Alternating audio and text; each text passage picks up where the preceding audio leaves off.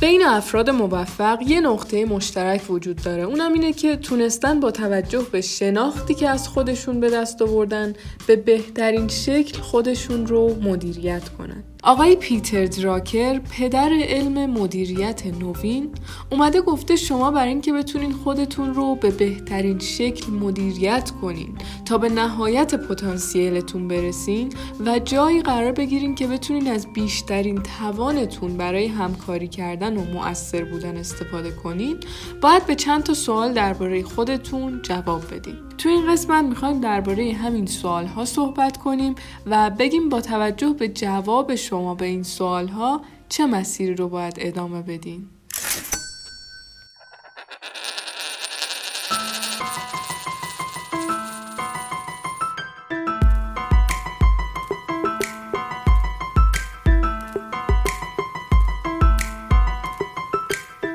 سلام من مریم سعیدی هستم و شما دارید به اپیزود دوازدهم از فصل دوم پادکست اکوتاک گوش می‌دید. اکوتاک کاری از تیم آموزین مرکز آموزش کارگزاری فارابیه و هر هفته از طریق پلتفرم های پادکست منتشر میشه. توی فصل دوم درباره مفاهیم مهم اقتصادی صحبت می‌کنیم. مفاهیمی که کمک می‌کنه دنیا و اتفاقاتش رو شفافتر از قبل ببینیم. نقاط قوت شما چیه؟ این اولین سوالیه که باید راجع خودتون بهش جواب بدین. آقای دراکر میگه اکثر مردم فکر می‌کنن جواب این سوال رو می‌دونن ولی اکثرشون اشتباه می‌کنن چون چیزی که احتمالا اغلب آدم ها می‌دونن اینه که توی چه کاری خوب نیستن و حالا خیلی اون رو هم اشتباه متوجه میشن ها. ولی خب در عین حال که خوب ما نقاط ضعفمون رو هم بدونیم ولی نکته اینه که ما عمل کردمون رو باید بر اساس نقاط قوتمون بسازیم تو طول تاریخ مردم خیلی نیاز نداشتن که این سوال رو جواب بدن چون خب اکثر آدم ها به شغل خانوادگیشون مشغول می شدن. پسر یه کشاورز تو آینده خودش هم کشاورز می شده دختر یه صنعتگر احتمالا همسر یه صنعتگر دیگه می شده ولی الان دیگه مردم قدرت انتخاب دارن پس باید با شناسایی زمینه هایی که توش عمل کرده خوبی داریم خودمون بفهمیم به کجا تعلق داریم و باید چیکار کنیم. حالا چطور باید این رو بفهمیم؟ به نظر دراکر تنها راه شناخت نقاط قوتمون فیدبک انالیسیس یا تحلیل بازخورده. میگه شما بیاین یه مدت هر تصمیمی که می‌گیرین یا هر اقدام مهمی رو که انجام میدین بنویسین که انتظار دارین نتیجه این اقدام یا تصمیمتون چی بشه. بعد بیاین بعد از نه ماه یا دوازده ماه نتیجه که واقعا اتفاق افتاده رو با چیزی که شما پیش بینی کرده بودین اتفاق میفته مقایسه کنین. خود نویسنده میگه من این کار رو برای 15 تا 20 سال دارم انجام میدم و هر دفعه از نتیجه که می‌گیرم متعجب میشم. مثلا میگه من از این تحلیل ها فهمیدم که من یه درک ذاتی نسبت به آدم های تکنیکی دارم. چه حالا اون آدم مهندس باشه چه حسابدار باشه چه یه بازار پژوه یا حالا محقق بازار باشه. در حالی که این درک و دید رو اصلا نسبت به آدم هایی که همه کار می‌کنن یا اصطلاحا جنرالیست هستن ندارم اجرای مستمر این روش به شما میگه که نقاط قوتتون کجاست و خب این مهمترین چیزیه که باید بدونید. بهتون میگه که دقیقا کجاها خیلی مهارت ندارین و در نهایت به شما نشون میده تو چه زمینه هیچ قدرتی ندارین و نمی‌تونین اون کارها رو به خوبی انجام بدین. حالا تو این قسمت شما با توجه به اطلاعاتی که از این تحلیل بازخورد یا فیدبک انالیسیس به دست آوردین باید چیکار کنین؟ اول اینکه خب خودتون رو سعی کنید تو جایگاهی قرار بدین که بتونین با استفاده از نقاط قوتتون یه نتیجه تولید کنین و یه ارزش افزوده ایجاد کنین.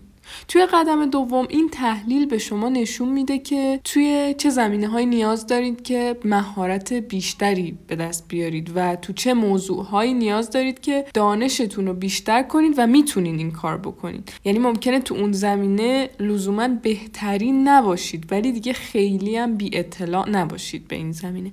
این مسئله خیلی مهمه ها.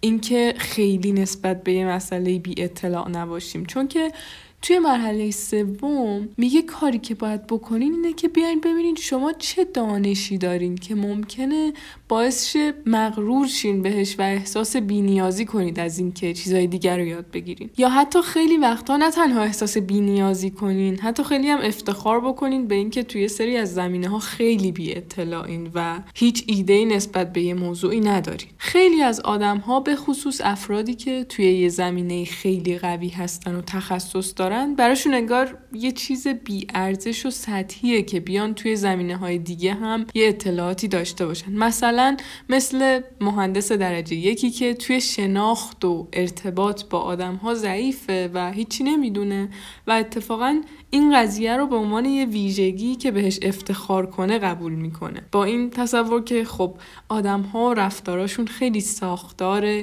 بی نظم و ترتیبی دارن در برابر ذهن مهندسی شده ای من. پس من نیازی ندارم که حالا تو این زمینه اطلاعاتی داشته باشم. یا از اون بر مثلا کارشناس های منابع انسانی هستن که مثلا دونستن یه سری مبانی حسابداری یا متدهای محاسباتی رو سطحی و بی اهمیت می‌دونن و به اینکه حتی تو این زمینه هیچ دانشی ندارن افتخار می‌کنن. اینجوری که خب ما خودمون رو درگیر اینجور مسائل سطحی نمی‌کنیم. ولی خب دراکر میگه مغرور شدن به همچین چیزایی تخریب کننده است و شما باید مهارت هایی که لازم دارین رو یاد بگیرین و اینجوری نباشه که نسبت به یه سری مسائل که می‌تونین تا حد خوبی اطلاعات داشته باشین خیلی ناآشنا باشین. این مسئله باز خودش کمک می‌کنه که بتونین نقاط قوتتون رو به درستی شناسایی کنین. نکته آخری که نویسنده اینجا مطرح می‌کنه اینه که میگه مقایسه انتظاراتتون با نتایجی که تو واقعیت به دست میاد یعنی همون تحلیل بازخورد به شما میگه که چه کارهایی رو اصلا نباید سمتش بریم خب همه ما توی سری زمینه های هیچ استعدادی نداریم واقعا و اتفاقا مهمه که اونا رو بدونیم چی چون دراکر میگه شما خیلی تلاش و انرژی بیشتری باید صرف کنین تا از صفر به متوسط برسین. در مقایسه با حالتی که از عملکرد خوب به عالی برسین. نمی‌دونم منظورش مشخصه یا نه. یعنی که شما اگه هیچ استعدادی توی زمینه نداشته باشین خیلی باید تلاش کنید که به سطح متوسطی برسید ولی مثلا نصف اون تلاش رو باید بکنید که از یه زمینه ای که توش عملکرد عملکرد متوسطی دارین به عملکرد عالی برسید ولی با این حال هنوز خیلی از معلم ها یا سازمان ها هستن که به جای اینکه منابع و انرژیشون رو روی عالی کردن عملکرد افراد بذارن روی به دست آوردن یه عملکرد متوسط از آدمایی که شاید اصلا توی اون زمین استعداد ندارن می‌ذارن. سوال مهم بعدی که باید درباره خودتون جواب بدین بعد از اینکه نقاط قوتتون رو شناسایی کردین. اینه که شما چجوری کار می‌کنین؟ نحوه عملکردتون چیه؟ خب خیلی از افراد یه کاری رو بلدن انجام بدن ولی ازشون که می‌پرسین کار رو چطور انجام دادی خودشون هم دقیقا نمی‌دونن. اما خب چند تا ویژگی هست که معمولا نحوه عملکرد شما رو که مختص به خودتونه مشخص می‌کنه. یکی این که شما خواننده این یا شنونده. دوم این که شما چطور یاد می‌گیرین. نویسنده خیلی خلاصه این دوتا خصوصیت رو اومده با مثال توضیح داده. میگه آیزنهاور وقتی که فرمانده عالی نیروهای متفقین تو اروپا بود خیلی به سخنرانیهاش و اینکه چقدر تو جواب دادن به خبرنگارها ماهره معروف بود.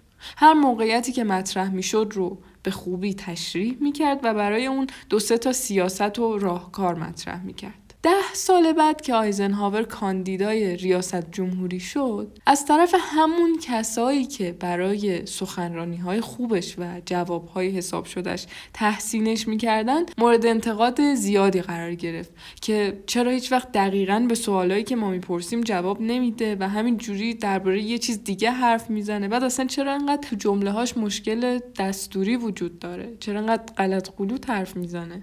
نویسنده میگه مشکل آیزنهاور این بود که نمی‌دونست که یه خواننده است نه یه شنونده و همین باعث ایجاد این همه مشکل شده بود. چون موقعی که آیزنهاور جنرال ارتش بود اطرافیانش همیشه مطمئن می شدن که همه سوال ها حداقل نیم ساعت قبل از کنفرانس به دستشون رسیده و یه جوابی براش نوشتن و آماده دارن. ولی وقتی که آیزنهاور کاندیدای ریاست جمهوری آمریکا شد دو تا از رقباش که اتفاقا اونها شنونده بودن یعنی فرانکلین روزولت و هری ترومن رو برده بود. این دوتا شنونده با علم به اینکه می‌دونستن شنونده های خوبی هستن و می‌تونن در لحظه هر سوالی ازشون میشه رو به خوبی جواب بدن کنفرانس های همگانی با حضور همه مردم و خبرنگارا برگزار می‌کردن و آیزنهاور هم خب احتمالا احساس کرده بوده که باید همون کاری که رقباش می‌کنن رو انجام بده دیگه. ولی مشکل این بود که آیزنهاور حتی سوال هایی که خبرنگارها میپرسیدن رو نمیشنید. چون شنونده نبود. قبل از اینکه مثال دوم رو بگیم فرق خواننده و شنونده بودن رو یه اشاره کوچیکی بهش بکنیم. خواننده کسیه که طبق مثالی که زدیم برای اینکه بتونه عملکرد خوبی داشته باشه باید از قبل یه چیزایی رو برای خودش بنویسه و آماده کنه. یا براش آماده کنن.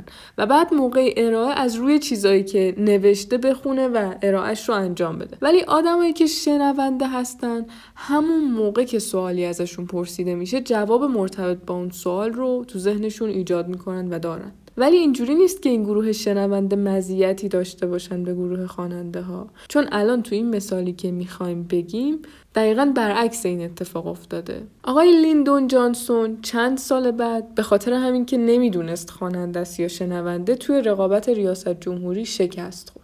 کندی که رقیب اون بود یه خواننده بود که خب چون می‌دونست که یه خواننده است یه گروه ای از نویسنده ها رو به عنوان دستیارهاش جمع کرده بود و مطمئن بود که قبل از هر مصاحبه کنفرانسی چیزایی که لازم بحث بشه رو براش می نوشتن اینا. خب جانسون هم همین کارو کرد ولی ظاهرا یه کلمه هم از حرفهایی که براش نوشته بودن رو متوجه نمی‌شد. در نهایت توی نتیجه گیری این بحث نویسنده میگه تعداد کمی آدم های شنونده هستن که بتونن خواننده بشن و برعکس. و با ندونستن اینکه شما جز کدوم یکی از این گروه هستین می‌تونین سرنوشتتون رو مثل مثال هایی که زدیم تغییر بدین. سوال بعدی که نحوه عملکرد شما رو مشخص می‌کنه اینه که شما چطور یاد می‌گیرید خب بعضیا باید یه چیزی رو بنویسن تا یاد بگیرن. مثلا میگم بتوون همیشه موقعی که یه چیزی رو میشنیده مینوشته و هیچ وقتم بر نمیگشته اون چیزایی که نوشته رو نگاه کنه. بعد ازش می‌پرسن که خب پس چرا می‌نویسی این چیزا رو؟ بتوون هم میگه خب چون اگه اینا رو ننویسم همون موقعی که میشنوم این چیزا رو یادم میره. ولی اگه بنویسم دیگه هیچ وقت یادم نمیره و اصلا نیازی ندارم که بیام اینا رو دوباره بخونم. به خاطر همینم می‌بینیم که خیلی از نویسنده های حرفه‌ای معمولا خیلی عملکرد خوبی تو دوران مدرسه نداشتن. چون خب نویسنده ها با گوش دادن و خوندن یعنی روش های متداولی که تو مدارس تدریس میشه یاد نمی‌گیرن بلکه با نوشتن بیشتر یاد می‌گیرن. کلا روش های زیادی برای یادگیری هست مثل نوشتن یا نوت های تکراری برداشتن. بعضیا با انجام دادن اون کار به صورت عملی بعضیا با شنیدن حرف های خودشون. یعنی یا با خودشون صحبت کنن و صدای خودشون رو بشنون یا برای یه عده دیگه چیزایی که می‌خوان تو یادشون بمونه رو توضیح بدن. ولی خب مدارس معمولا همه رو یکسان فرض می‌کنن و می‌خوان که همه از یه راه که حالا یا گوش کردن یا خوندن درس رو یاد بگیرن و عملکرد خوبی داشته باشن. چیزهای دیگه که برای تشخیص نحوه عملکردتون باید بدونین اینه که آیا شما به صورت تیمی بهتر کار می‌کنین یا تنهایی؟ بعد اگه با تیم بهتر کار می‌کنین توی چه نوع رابطه یعنی یه نفر ممکنه همکار خیلی خوبی باشه ولی نه لزوما مدیر خوبی. یه سوال مهم دیگه اینه که آیا شما به عنوان یه مشاور نتایج بهتری تولید می‌کنین یا به عنوان یه تصمیم گیرنده؟ یعنی بعضیا خب خیلی ممکنه مشاورهای خوبی باشن ولی نمی‌تونن فشار تصمیم گیری رو تحمل کنن. و برعکس بعضی هم هستن که به یه مشاور نیاز دارن تا مجبورشون کنه فکر کنن کنن تا بتونن بهترین تصمیمات رو بگیرن. سوال بعدی اینه که شما تو شرایط استرسا عمل کرده بهتری دارین یا توی شرایط از قبل برنامه ریزی شده و پیش بینی شده توی سازمان های بزرگ عمل کرده بهتری دارین یا کوچیک؟ خلاصه بعد از همه این سوال ها وقتی که نسبت به عملکرد خودتون به یه شناختی رسیدین مهم اینه که نخواین خودتون رو تغییر بدین. چون با احتمال کمی تو این کار موفق میشین. در اول سعی کنید که نحوه عملکردی که مختص خودتون هست رو اتفاقا تقویت کنین و توی اون زمینه پیشرفت کنین و سعی کنین کارهایی که توی اونها عملکرد ضعیفی دارین رو قبول نکنین.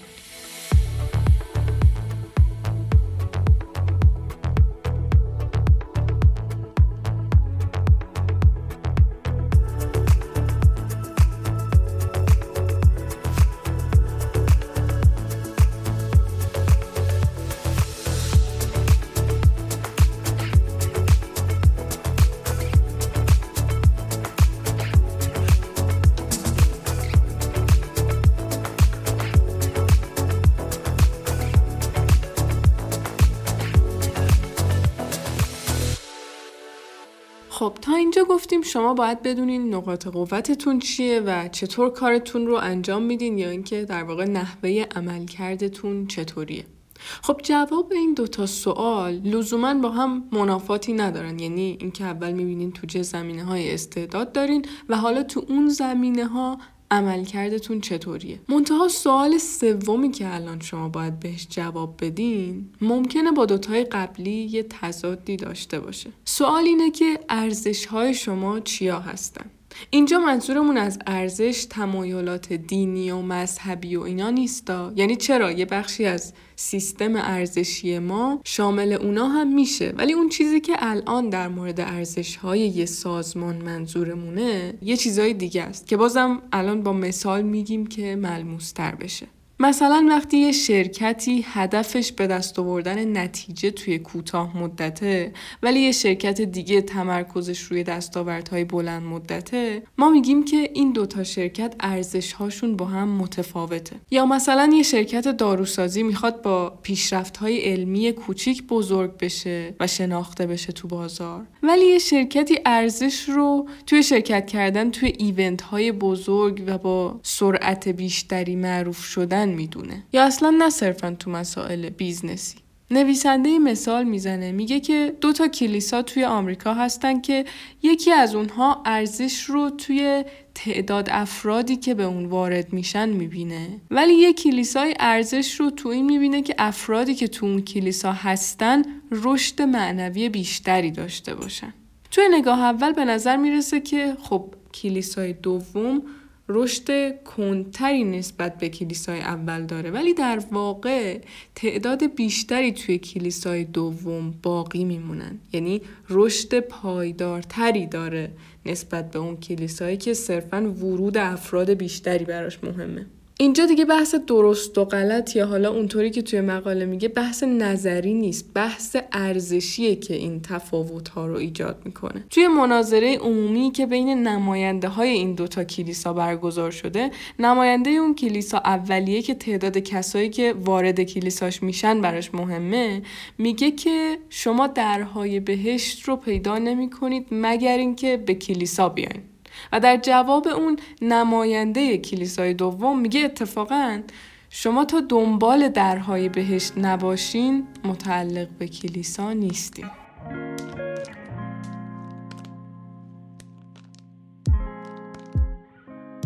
خلاصه توی نتیجه گیری این قسمت نویسنده میگه سازمان ها هم مثل مردم ارزش های خودشون رو دارن و ما برای اینکه بتونیم توی جایی که کار می‌کنیم تأثیر گذار باشیم نه اینکه ارزش همون عین سازمانی که توش هستیم باشه.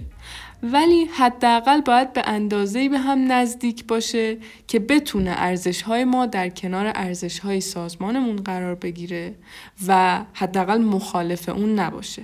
اگه غیر این حالت باشه اون فرد نه تنها از کار کردن خسته و کلافه میشه بلکه اصلا ارزشی هم نمی‌تونه تولید بکنه. برای تموم کردن این بحث راکر میاد داستان خودش رو مثال می‌زنه. میگه من هم توی برهی باید بین این نقاط قوتم و ارزش هام یک کدوم رو انتخاب می‌کردم. این چالش رو داشتم. میگه من وقتی جوانتر بودم توی اینوستمنت بانک لندن خیلی خوب کار می‌کردم و عملکرد خیلی قوی داشتم ولی یه مشکلی وجود داشت. اونم این که من احساس می‌کردم نمی‌خوام و نمی‌تونم بیشترین توانایی که دارم رو برای شغل مدیریت دارایی حالا اون سمتی که اونجا داشته برای شغل مدیریت دارایی بذارم. و فهمیدم که مردم و آدم ها اون چیزایی که من بهشون ارزش میدم و حالا اینکه ثروتمندترین آدم دنیا بشم لزوما جز ارزش های من نبود. میگه من اون موقع بدون هیچ پول و هیچ چشمانداز شغلی از اون کاری که تو اینوستمنت بانک داشتم بیرون اومدم و اتفاقا این تصمیم درستی بود که من گرفتم. چون ارزش ها اولین و مهمترین چیزهایی هستن که باید بهشون توجه کنیم.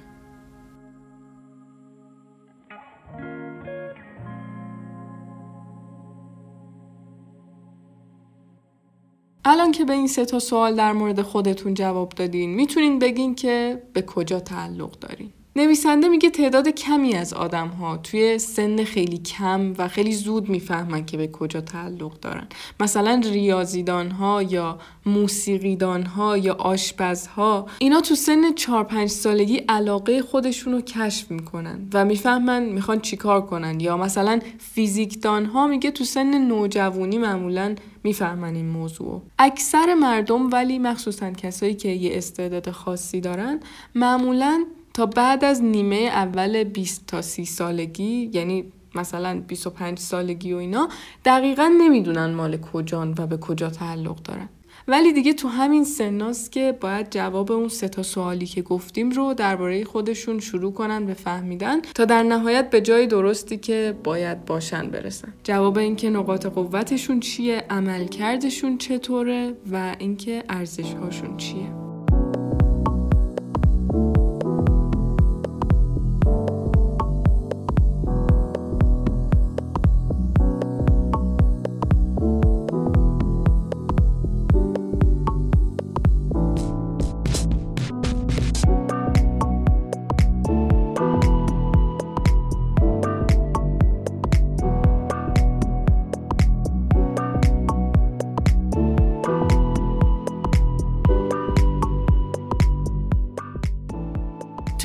قسمت درباره مدیریت خودمون صحبت کردیم. گفتیم اکثر کسایی که تو حرفه خودشون موفق بودن یه نقطه مشترک داشتن اونم اینه که به بهترین شکل تونستن با توجه به شناختی که از خودشون پیدا کردن خودشون رو مدیریت کنن. برای این کار باید چهار تا سوال رو درباره خودمون جواب بدیم. نقاط قوتمون چیان، چطور کار می‌کنیم و ارزش هامون چیه و در نهایت به کجا تعلق داریم. برای پاسخ به هر کدوم از این سوال ها راههایی رو نویسنده پیشنهاد داده بود. مثلا برای پیدا کردن نقاط قوتتون می‌تونین از تحلیل بازخورد استفاده کنین یا برای اینکه بدونین نحوه عمل کردتون چیه و چجوری کار می‌کنین باید ببینین که شما اولا شنونده این یا خواننده و اینکه تو مرحله دوم ببینین که چطوری یاد می‌گیرین با نوشتن، خوندن یا گوش کردن. آخرین و مهمترین سوالی که قبل از هر چیز باید بهش توجه می‌کردین شناسایی ارزش هاتون بود. برخلاف نحوه عملکرد و نقاط قوتتون که با هم لزوما تضادی نداشتن، ارزش های شما ممکن بود با نقاط قوتتون لزوما همسو نباشه و یا حتی در تضاد باشه. اینجا نویسنده میگه همونطور که خودش هم تو زندگیش دچار این چالش شده بوده، تصمیمی که در نهایت به درستی شما رو به جایی که تعلق دارین میرسونه شناسایی و دنبال کردن ارزش هاتونه